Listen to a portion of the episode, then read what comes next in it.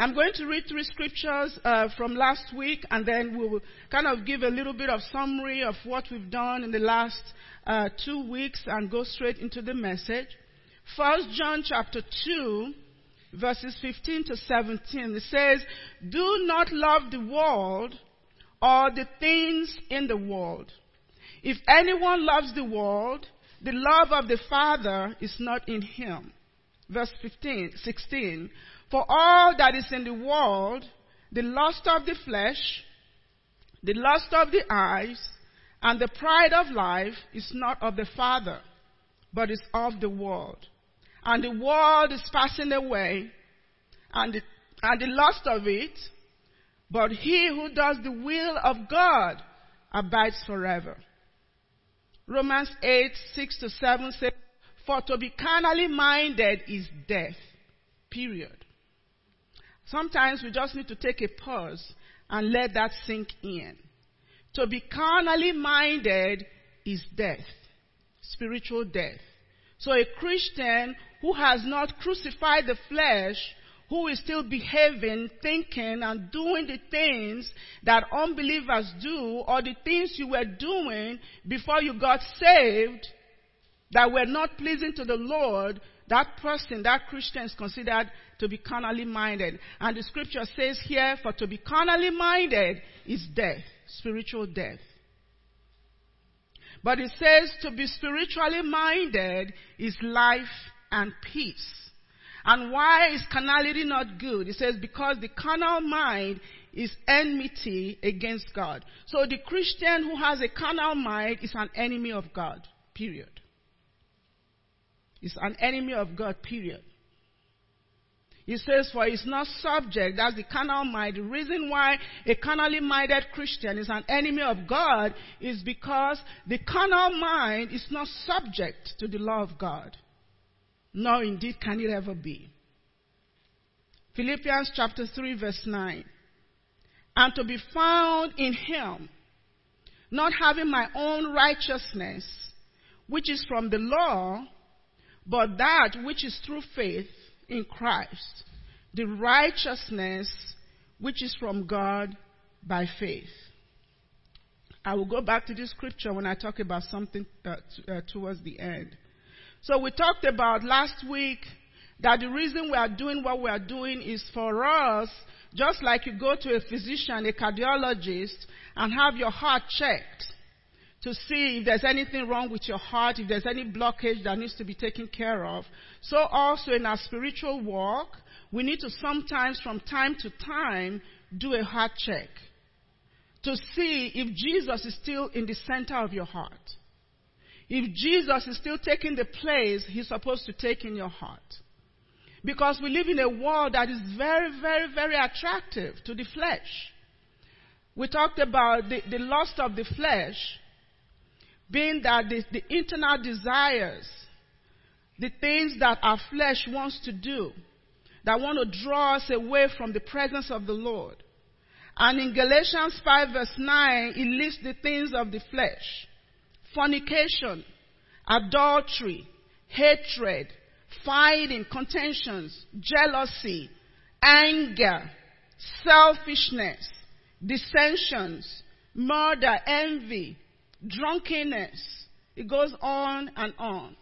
So you know that if you're a Christian, when these things are happening to you or you're subject to these things, you're considered a carnally minded Christian. And God says that's not what He wants.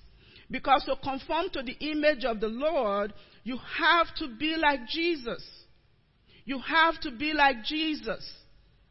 And it's something that you do daily. You need to Examine yourself daily and say, how do I improve on my walk with the Lord? How do I get better? Not allowing yourself to be condemned, but just challenging yourself to rise higher so that God can use you. So we talked about the lust of the flesh. And today I'm going to go a little bit further to talk about the lust of the eyes. And as I read these scriptures, I want you to realize that in the two scriptures we are going to do today, they are parables of Jesus. Jesus was talking to his disciples. And on the other one, Jesus was talking to the Pharisees. In Luke 12, uh, verses 13 to 20. I'm going to go through it real quick. Let me give you a little bit of background. This, before Jesus, this man spoke out of the crowd, Jesus was talking to his disciples and telling them that very soon you are going to go through persecutions. You are going to be dragged away. You are going to be uh, beaten. You are going to be put in, tr- in trouble for just speaking the gospel. And he said, but when that time comes, don't be troubled. Don't worry. The Holy Spirit will give you what to say when they put you before the judges or the jury or whatever it is. And then, verse 13 of Luke 12, then from the crowd, somebody shouted, a man shouted from the crowd, Teacher, tell my brother to divide inheritance with me. But Jesus said to him, Man, who has made me a judge or an arbitrator over you? And he turned and talk, talked to his disciples, turned to them and said, Take heed and beware of covetousness. Take heed and beware of greed. This was now him turning to his disciples. After this man interrupted him and rudely screamed out from the, from the crowd for Jesus to come and intervene and make sure his brother gives him his things. Then he said to them, Take heed and beware of covetousness, which is greed. For one's life does not consist in the abundance of the things he possesses. Your life is not what you have. Your life is who has you. I'm going to say that again. Your life is not your material things you have. Your car, your house, as good as they may be, your bank account, that is not what your life consists of. Your life consists of who is in the center of your heart who is ruling your heart, your life, and who you follow in everything that you do. And Jesus is telling them here, this man, I did not come to bring goods to men. I came to bring men to God. Who made me an arbitrator between you and your brother? Then he spoke this parable. He said to them, The ground of a certain rich man yielded plentifully. And he thought within himself, saying, What shall I do? Since I have no room to store my crops. And he said, I will do this. Just be counting the number of eyes. I will pull down my old barns and build greater ones, and there I will store all my crops and my goods. And I will say to my soul, Soul, you have many goods laid up for many years. Take your ease, drink, eat, and be merry. But God said to him, Fool. When God calls you a fool, you are the biggest fool of all. God said to him, Fool, this night your soul will be required of you. Then whose will those things be that you have worked so hard for? And God was talking to his disciples when he gave this parable. He says, Beware. Be careful. Take heed. The lust of the eyes. Here is a man that was blessed bountifully by God. God gave the rain. God held back the drought. And this man had a bountiful harvest. But what did he do? God was completely out of the picture.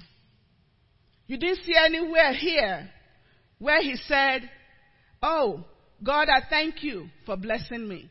Not single, not one time. And Jesus is telling his disciples, beware of this kind of mind, this kind of attitude, this kind of a heart. Beware of it, and it's the same for us. Beware. Everything good comes from God. Everything you own comes from God. Your very breath comes from God. And the lessons we're learning from this man is that completely God was taken out of the picture. Not one time did he say, Lord, thank you for what you have given me. We should be careful not to be like this man. No matter how small it may seem, the very fact that you woke up that morning is enough to say, Lord, thank you for breath in my body. You might not have as much as Mr. B or Mr. C, but Lord, thank you for the little that I have. The one who gives thanks, who acknowledges God in everything they do, that's the one that leaves themselves open for more blessings. You know and I know, if I give my child something and he doesn't tell me thank you, most likely I will not, especially if it's something very expensive. I give it to him and it's just like it's no big deal. I ain't giving you no, nothing again. I'm not going to spend my money to buy you anything of value like that again if you are not grateful. Ungrateful people never get blessed. You know that I know that if you have an employee you gave a raise to, and they don't, it's just 25 more dollars an hour whatever, or cents an hour, excuse me. Be thankful for every little thing. This is what this man didn't do. He didn't go back to the Lord who gave him rain. The Lord who held back the, the drought. He didn't give him thanks. And then secondly, he was as selfish and as self-centered as you can be. He didn't say, oh, I have this bountiful harvest. Let me call my neighbors and bless those that didn't have as good a harvest as I, I had. Let me go and see the widows or the orphans in my society that we need help for me to give to them. Let me see those in this society that are less, that are less, uh, as, don't have as much as I have, so I can bless them. All he was thinking of, oh, I have these bonds, I have all these goods, oh, I have more. Let me break that down and build bigger ones to store all the stuff that I have. It was all about I, I will, I will, I, all about him. It was all about him. He was as selfish and as self-centered as ever.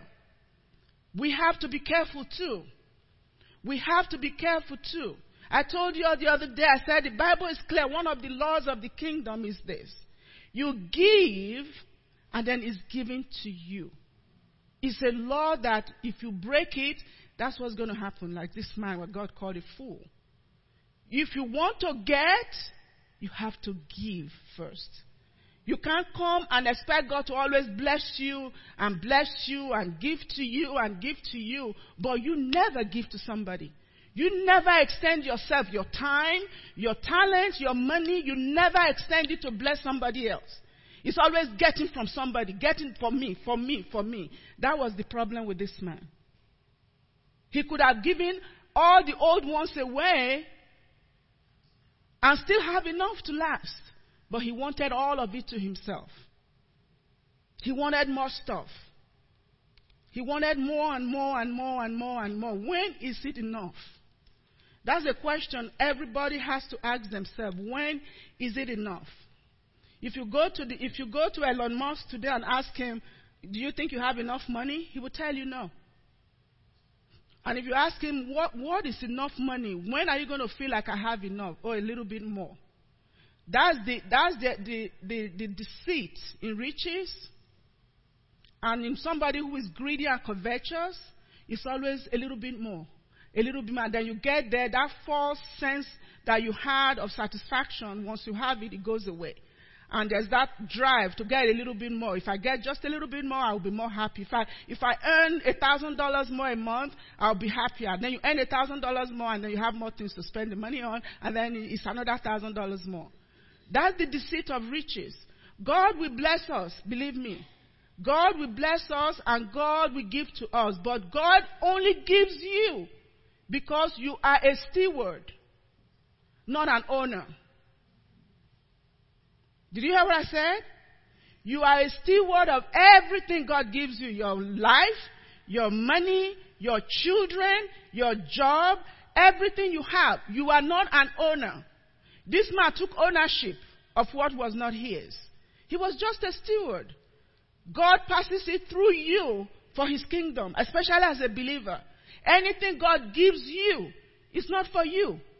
He's just giving it to you to, you are going to give account for it. You are a steward of whatever he blesses you with. And this man wasn't aware of that. Self centered, selfish, and then he made the wrong assumption. He assumed that he had all these years to enjoy these riches he had stored up. Making a wrong assumption. Nobody knows what tomorrow brings. Really? Nobody knows. Nobody knows. I was listening to a preacher the other day says if you're 20 years old and God is going to call you home at 30 and you're thinking I'm very very I still have a long time, you're pretty old now. If you're 50 years old and God is going to call you home at 90, you're pretty young. But the 20 year old will see you and call you an old woman, not knowing that he or she is the old person. Makes sense? Nobody Nobody. Bible says life is like a vapor. It's here today, it's gone tomorrow. So here is this fool starting all the things and thinking he has all this number of years to live, and God says, You fool. Today I'm going to require your soul from you. So we must live with that sense that you don't have, you don't have, you don't know what tomorrow will bring. That today is what I have to make sure I do everything I have to do for my Lord. Today is the day I have to pour out myself to my Lord and do everything I can to the best of my ability so that when I go to bed that night, I'll say, Lord, I have done all I could have done for you today. That's what this man didn't do. He had an assumption that he was going to live long and enjoy, and God called him home that night. And then he was also a fool, the biggest fool of all, because he thought material things was priority. That's why God called him a fool. Because he put priority, so much priority on, on stuff. We're talking about the lust of the eyes. Wanting what the other person wants, has. If it's bigger and better, then you go for it, but you're not thinking of the kingdom of God, how to advance the kingdom of God with what He's blessed you with. We have a lot of things to do. We have a lot of things to do. Pastor Mike was talking about the TV program we have. It's $13,000 every three months for us to renew. We have that going. We have other things going. Think of that first. Think of the number of souls that are being saved. Six million people listen to us every Saturday and every Sunday. When God blesses you, think about that. Or say, okay, every month I'm going to give so much towards that. You, you are investing in souls. One day, you may never see them here. But one day in heaven, God will tell you, you know what? Because of this, your faithful giving, look at all the souls that were won. That is someone who, who has the kingdom of God in their heart, in their mind. How can I give my time? What can I do to help in the work God is doing? Like I said, don't just be somebody who comes to church every Sunday. It's good that you're here, but find a place to serve. Give your time. It's not just money. Give your time. Give your talents. Amen? Then we are going to go to the pride of life. And I'm going to, the prodigal son is a story that we've always thought it was all about the younger son, right? How many of you always thought it was about the younger son? It's, it wasn't about the younger son at all. At all, at all. If you read this story uh, in Luke chapter 15 from verses 11 to 32, I'm not going to read all of that. But we know that the young son, the younger son, came to his dad and said, Father, I don't want to stay under your authority anymore. I don't want to live with you anymore. I want you to give me my money now. I want to, I want my inheritance now. And I want to go spend it the way I like. I don't want to wait until you die. So he was selfish. He didn't want to be on, under authority. And his father gave him his part. And he left, went to a far country. That's a different sermon went to a far country, wasted all the money, joined himself with the, the, citizens of that country to the point when all the money was gone, he now had to be feeding pigs. And if you're, if you're a Jew, you know what that means. Jews and pigs don't mix. He had to be feeding the pigs, and he said in the, the Bible says he would have gladly eaten what the pigs were eating if he could. And then he came to himself. He came to himself. He went back home. The father received him. And he said, Father, I'm not worthy to be called your son. Treat me like a slave. The father said, No. You were lost and now you are found. Call, he said, Bring the fatted calf. Give him a ring. Give him a robe. Beautiful story of redemption. But that was not really what Jesus was talking about. If you read the beginning of Luke chapter 15, at this time, Jesus was beginning to get popular with the, with the Pharisees. They were beginning to invite him into their homes. And he would go into their homes, into their parties. But when he went, Guess who followed him? The crowd, the sinners, the, the tax collectors will follow him. And if we read in first, the, the, the first verse in chapter 15, the Pharisees were mad. And they went to Jesus and said, please, we don't want all these tax collectors and sinners around us here. Don't you know who these people are that are around you? Don't you know who this person is that's, that's in church? That's here wanting to be part of us? They are not good enough. They are gay, they are lesbian, they are this. They, they shouldn't be here among us, the, the good ones. And Jesus told them a parable, said, if you, if you had a hundred sheep and one got lost, you will go find that one, put that sheep on your shoulder, and you will rejoice. And they said, yeah, we will do that. One percent of your hundred sheep is lost. You are going to go look for him, look for it. And then this woman loses out of 10 coins that she has. She loses one, which is 10%.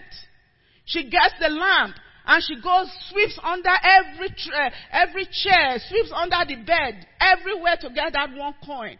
And she gets the coin. She calls all her neighbors and they rejoice and they're happy because she was able to retrieve one coin that was missing, which is 10%. So he went from 101, which is 1%, to 10, 1, which is 10%. And then he now said, this father had two sons. One was lost. So we've gone from 1 to 10 to 50. He had only two of them. And one is missing. One is gone. And the father is rejoicing because this one has come back home. This one that was lost has come back home, is saved. Has, he's put his robe of righteousness on him. He's put the ring of authority on his finger. He's giving him the best, giving him the fatted calf. The best. And the older son. The story is about the older son. The older son does not understand the Pharisees didn't understand that you can rejoice over 1% of your sheep. You can rejoice over 10% of your coins, but you cannot rejoice over 50% of the father's children that are lost. That was what the story is about. It was about the older brother. And how many of us are like that? Pride, spiritual pride, religiosity. Where I'm the, I'm, I, I do everything right.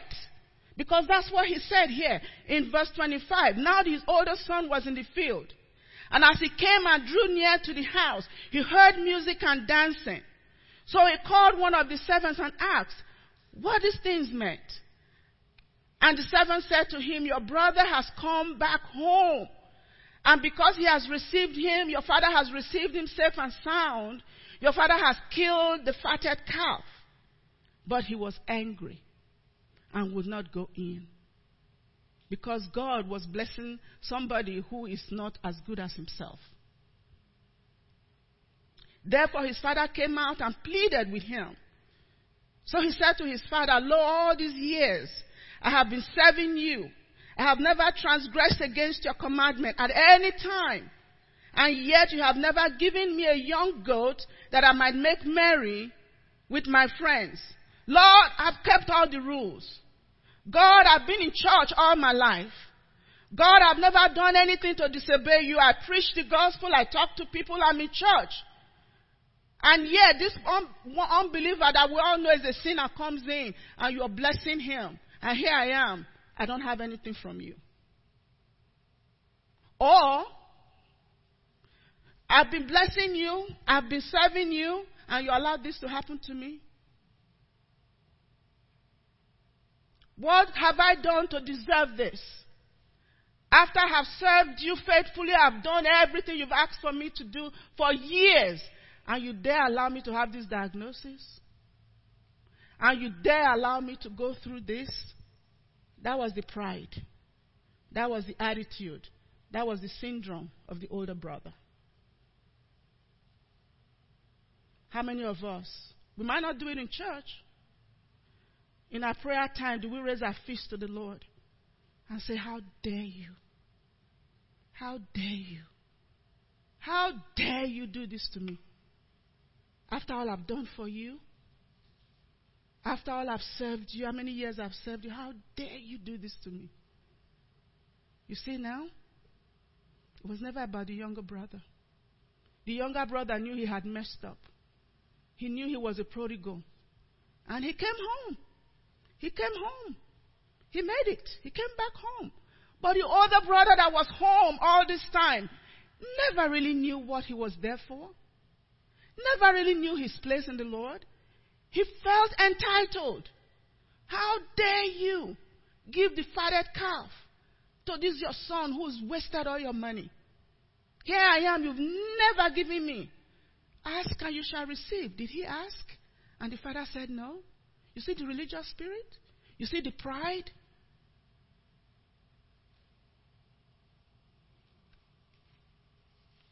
He said, As soon as this son of yours came, who has devoured your livelihood with harlots, you killed the catted fat, a cow for him.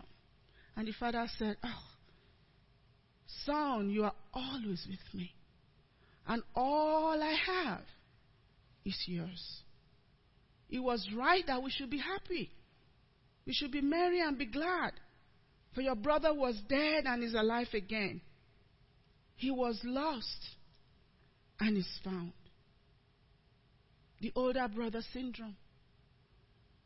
That's what religion is about. That's what spiritual pride is about. When it's about the works, remember no one can be saved by the works that you do. No one. You have fruits of righteousness. When you get saved, God expects you to bear fruits. But if you ever think what you're doing for God entitles you to talk to God anyhow, you are sadly mistaken. You are sadly mistaken. And we, as God begins to use you, each and every one of you, don't think because God is using you, don't think because God has put you in a position, don't think because you have served Him, don't think that you can talk to God and ask questions. There are two ways. Mary asked Jesus, um, asked the angel, "How will this be since I have no, I have not known any man?" She was not questioning God; she was just asking a question. They are very different. Questioning God and asking a question are two different things. This son, older son, was questioning God. How dare you do this? I did this, I did that, and you didn't do this for me. Mary just said, Lord, I want, I, be it done to me according to your word. But how would this happen since I know no man? She asked a question, and the Holy, the angel gave a clarification. But as believers, especially us, that have served God for a long time, never, never, never take that position that because you serve God, you, he, you deserve or He's mandated. No. You still have to follow the laws. You still have to ask and shall, you shall receive. There are principles, there are laws of the kingdom that we, all of us, we still have to follow. Pride is when a believer has a religious spirit that sees himself better than other people. I pray, oh, I pray, I speak in tongue. You, you don't do that. So I'm superior to you. That is the greatest pride of all. Or somebody comes in. I remember one time we were having a women's meeting and we invited a young lady and she came in here and she was wearing, I mean, shorts of the shorts of the short. It was short. And when she when she hugs you, you I mean, and some uh, rightly so because even me, anytime she hugs somebody, I would just cringe because you, you could you could see everything. And rightly so, I don't know if, if, one of the ladies came and said, "This is just too much. Can we please get one of these red um, stuff we use when people fall to tell her to tie it around, to tie it around. I said, no, no, no, no, no, don't do that. Don't do that. She would just feel very uh, picked on, you know. So we had that women's meeting. Everybody, and it was a big, we had a lot of ladies here. She was invited. It was such. But this young woman came to church the next day. Still was something very revealing, very, very, you know. But she wasn't a church, she wasn't brought up in church. She didn't know that there's a way you know that it was acceptable to her. We loved her, we accepted her, you know. A year later, she was now she was a worker in the church, on fire for the Lord. And all those things naturally fell away as she knew the Lord. So, as believers, when God is using you, you are going to meet some people. We are not better than we are just we are just saved. We've just had the privilege of hearing the Lord when He spoke to our hearts and we responded. Those people may not have the opportunity just yet. Don't write anybody off. Don't write anybody off.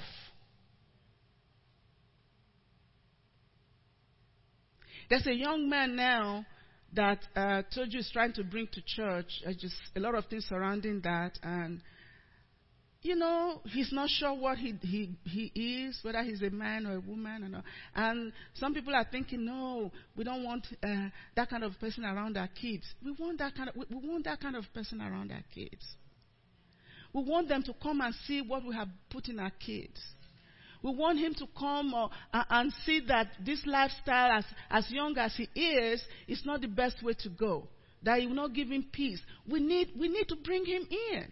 That's what the Pharisees were doing here. Who, how dare you allow these sinners? How dare you allow these tax collectors into our home, into our presence? We are too clean for them. And God called them whitewashed graves. That's what he called them. That's the pride I'm talking about. The prodigal son was never about the younger son. Jesus was addressing the Republic. Did I say that? I didn't mean that. I didn't mean that. I didn't mean that. I didn't mean that. I just came out. I'm not that. I'm not. Did I say that? Anyway, Jesus was addressing the Pharisees. That came out wrong. That came out wrong.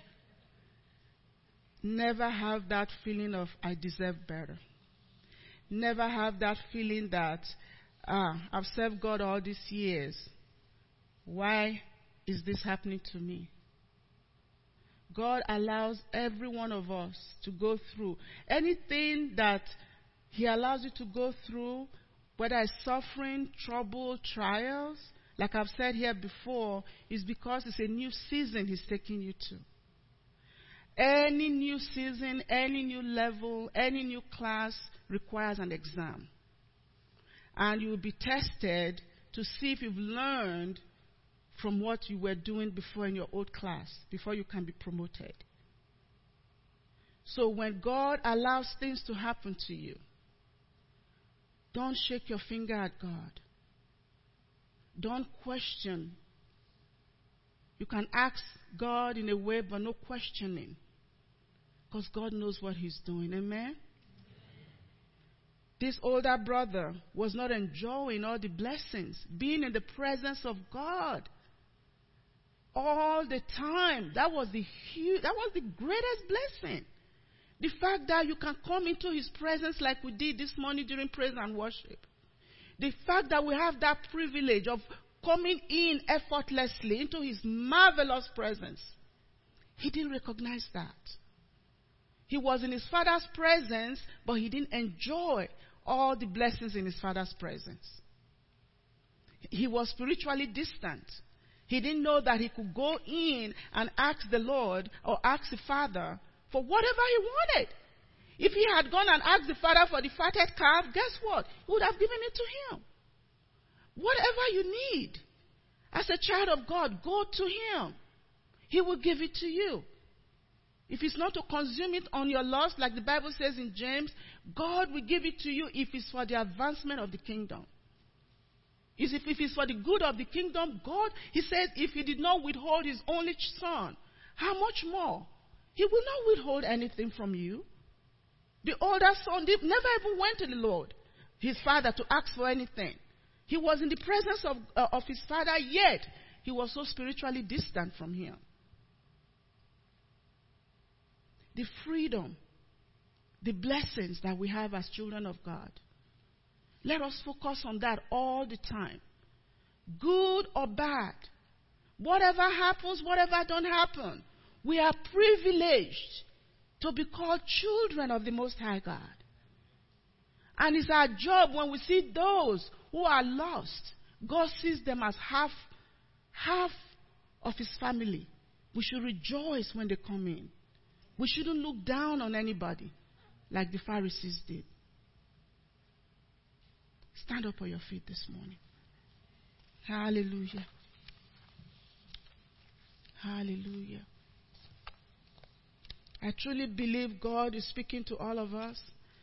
This series I've done about Jesus being in the center or reintroducing us to Jesus is really been for us to go back to the beginning. Go back, every one of us here that is saved. Go back to the beginning. Let the love you have for the Lord that you had before when you got saved, if it's beginning to dim, if it's beginning to get cold, please, please get back into His presence. Take all those things out and make sure Jesus is back in the center of everything you do. Let Him be Lord of your life. Give Him space, give Him space, give Him your heart. Because for Him to use us, all of us, we have to be completely emptied of ourselves. And that's what He's asking of us this morning. As you close your eyes and bow your heads in this place, if there's anyone here who has never asked Jesus into your heart as your Lord and your Savior, that is the beginning. You have to hear Him today telling you, I'm knocking. I'm knocking in your heart and I want you to open the door for me. If that's you here today, just lift your hand. Let's pray with you. If you've never accepted Jesus as your Lord and Savior, I see one hand. I see one hand. Thank you, Lord Jesus. And everybody just say after me, Dear Lord Jesus, I accept you today as my Lord and Savior. Father, I invite you to come into my heart and take your place. Be the Lord. Be the master of my life. I surrender my life to you today. Have it all. In Jesus' name. Amen. And I want all of us, like I've done this series, I want every one of us to raise our hands, me included. We refuse to have uh, the older brother syndrome. I decree and declare that will not be part of our lives. We will not feel entitled a sense of entitlement. No. God owns us. God owns you. God owns you. You belong to Him. And He will do what He will with your life. All He asks is that you surrender today. So, Father God, we surrender our lives to you.